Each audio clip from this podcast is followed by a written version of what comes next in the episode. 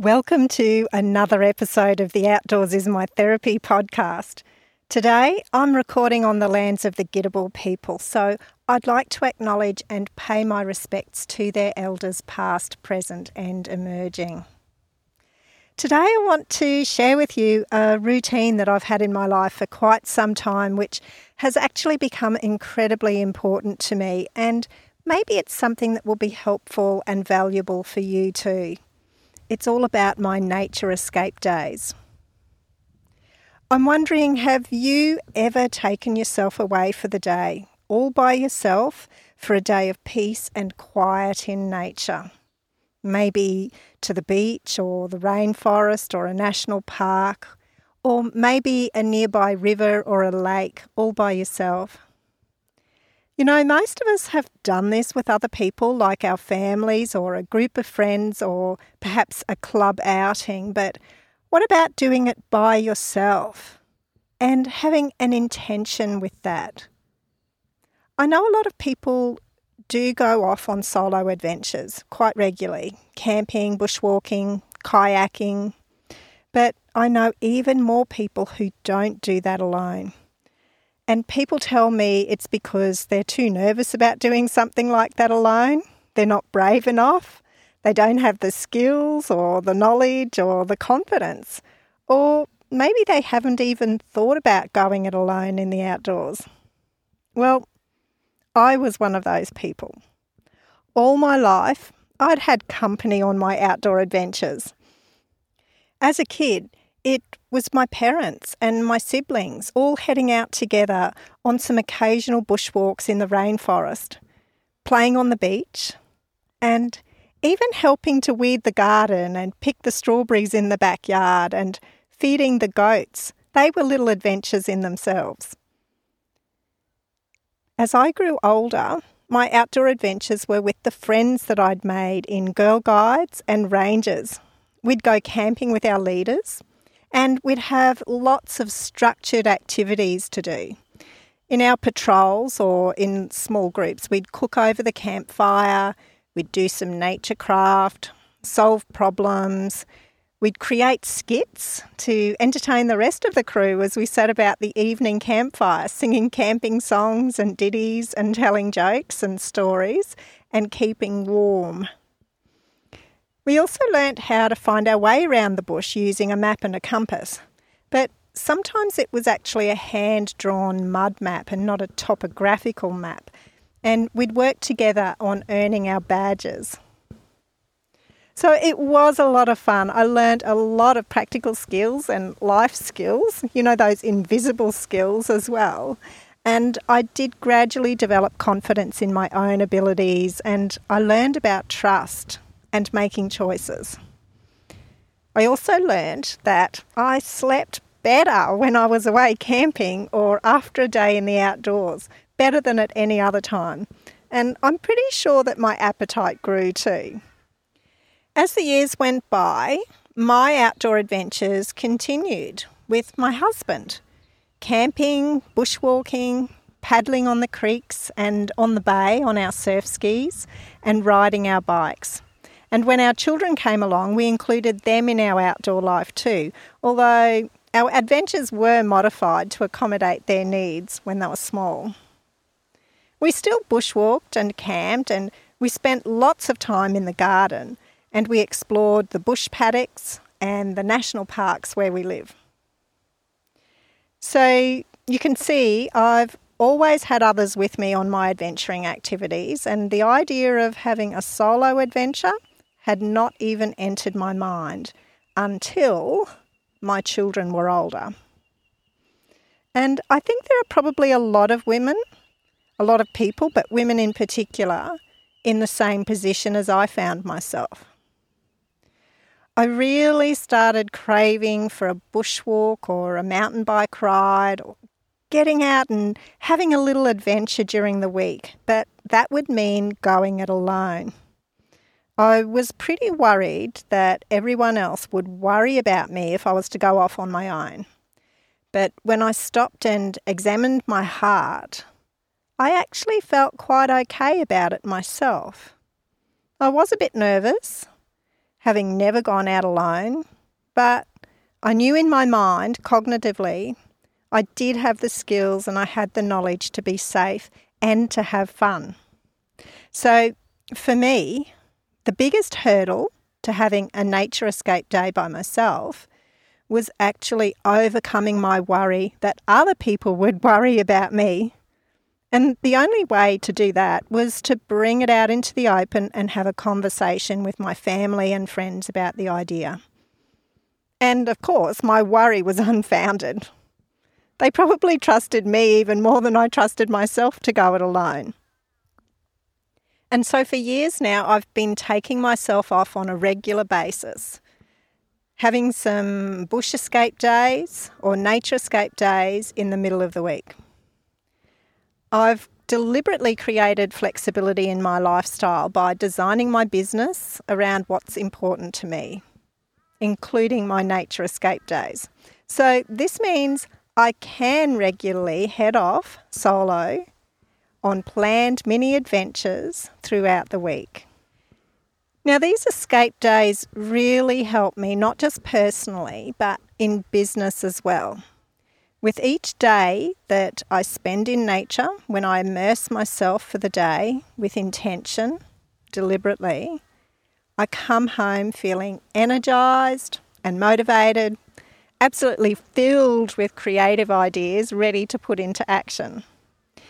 Now, don't get me wrong, some of my escape days are set aside for relaxing and rejuvenating, but most of the time I pack my office into my backpack and I take with me some writing, some planning, some reading, even some podcasting. I've been doing that quite a bit lately on my escape days.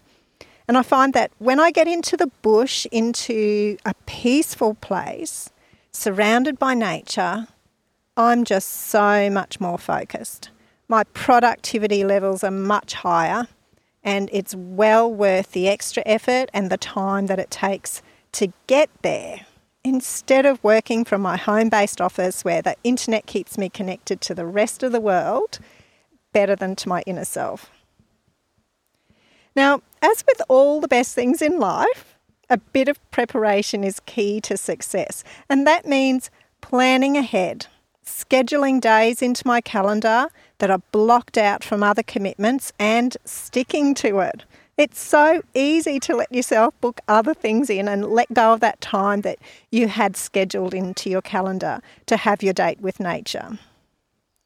Now, this process of being disciplined and staying committed to the date that you've scheduled is all good because it's also about learning to set boundaries, prioritizing yourself, trusting that your inner self knows best and that this investment of time and energy that you're making into your escape day is really going to be worth it.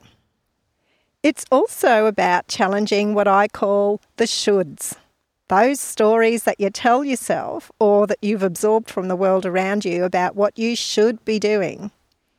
And your people pleasing stories, maybe like the one that I just told you about that I dreamt up in my imagination, but it wasn't actually true.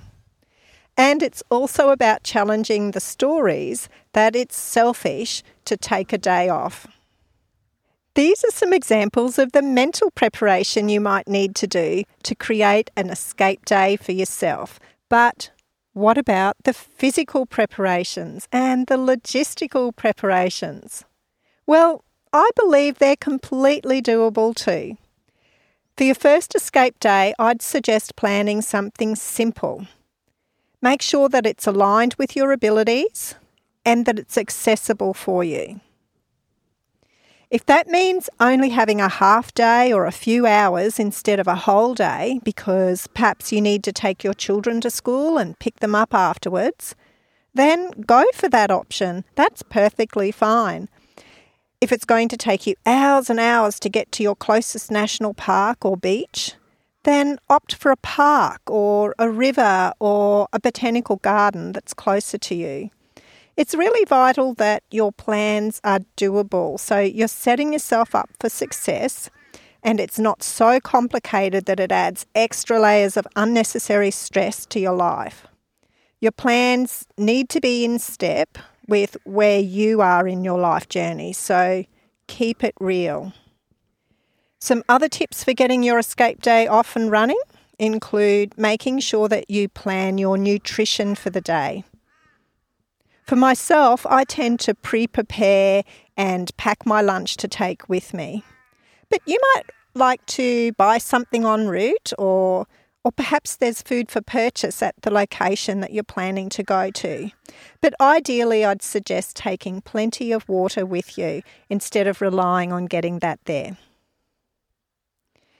Are you planning to go for a walk or to meditate, listen to podcasts, read, take some knitting or crochet or some other kind of craft or hobby? Or are you planning to do some work like I often do? Or are you planning to simply be, simply sitting and being present in nature? So once you've decided what you're going to do, you can then start thinking about what you need to take with you. I'd suggest making a list of the gear that you want to have with you for your day. And your list will depend on how you want to spend your day, what you'd like to do, where you're going, and of course, what the weather will be like.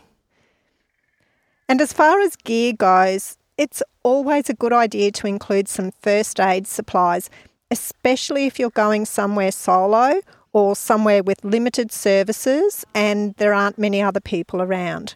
So, as, as a minimum, I always have a snake bite bandage with me. Even though I'd be pretty unlucky to get a snake bite, I do often encounter them on my outdoor adventures. They're mostly browns or black snakes or in those families, and they're highly venomous. So, I'd much rather have a bandage with me and know how to use it if I need it than not take it. If you do take regular medications, for example, for asthma, make sure that you take that with you too. These items should always be on your gear list, no matter where you're going or what you're doing. As you take yourself on more and more escape days, you'll be able to create your own checklist, customised and streamlined for your own preparations so that your planning and preparation goes as smoothly and as stress free as possible. So that way, you're going to maximise the benefits of having a nature escape day, but at the same time, you're minimising the hard work that's associated with it. Now, I've created a checklist to help you get started. It's one that I've been using for years and years. And of course, it changes depending on where I'm going, what season I'm in, what I'm planning to do. When you subscribe to my Grounded Inspiration newsletter, you'll be able to download it for free for a limited time only. Now, those newsletters, my Grounded Inspiration newsletters, you can expect to see them in your inbox approximately twice a month and in those newsletters, I share a few tips and resources. They're usually fairly short emails just to help you live an inspired and an active and a health filled life by connecting with nature. I'll include a link to subscribing to my Grounded Inspiration newsletter, where you can also get the checklist in the show notes. So make sure you look for that there. Recently, I shared an escape day with my friend and fellow business owner Jessica Carey, where we went off the beaten track. We explored the outer world of the land that we visited, as well as our inner worlds. And we talked about fear, vulnerability, and choosing your own path in life. I'd love you to meet Jessica and join in our conversation when you tune into the next episode of the Outdoors is My Therapy podcast. Thanks so much for joining me today. I'm Catherine Walton, the host of the Outdoors is My Therapy podcast. I'm an accredited mental health social worker, a bushwalking guide, and I'm an outdoors adventurer. The Outdoors is My Therapy podcast takes you on a journey of discovery, learning how you can live your best life by connecting with the outdoors. We guide you through the maze of wellness information and give you evidence based, practical strategies to improve your health, your happiness, and your well being when you spend time in nature and the great outdoors.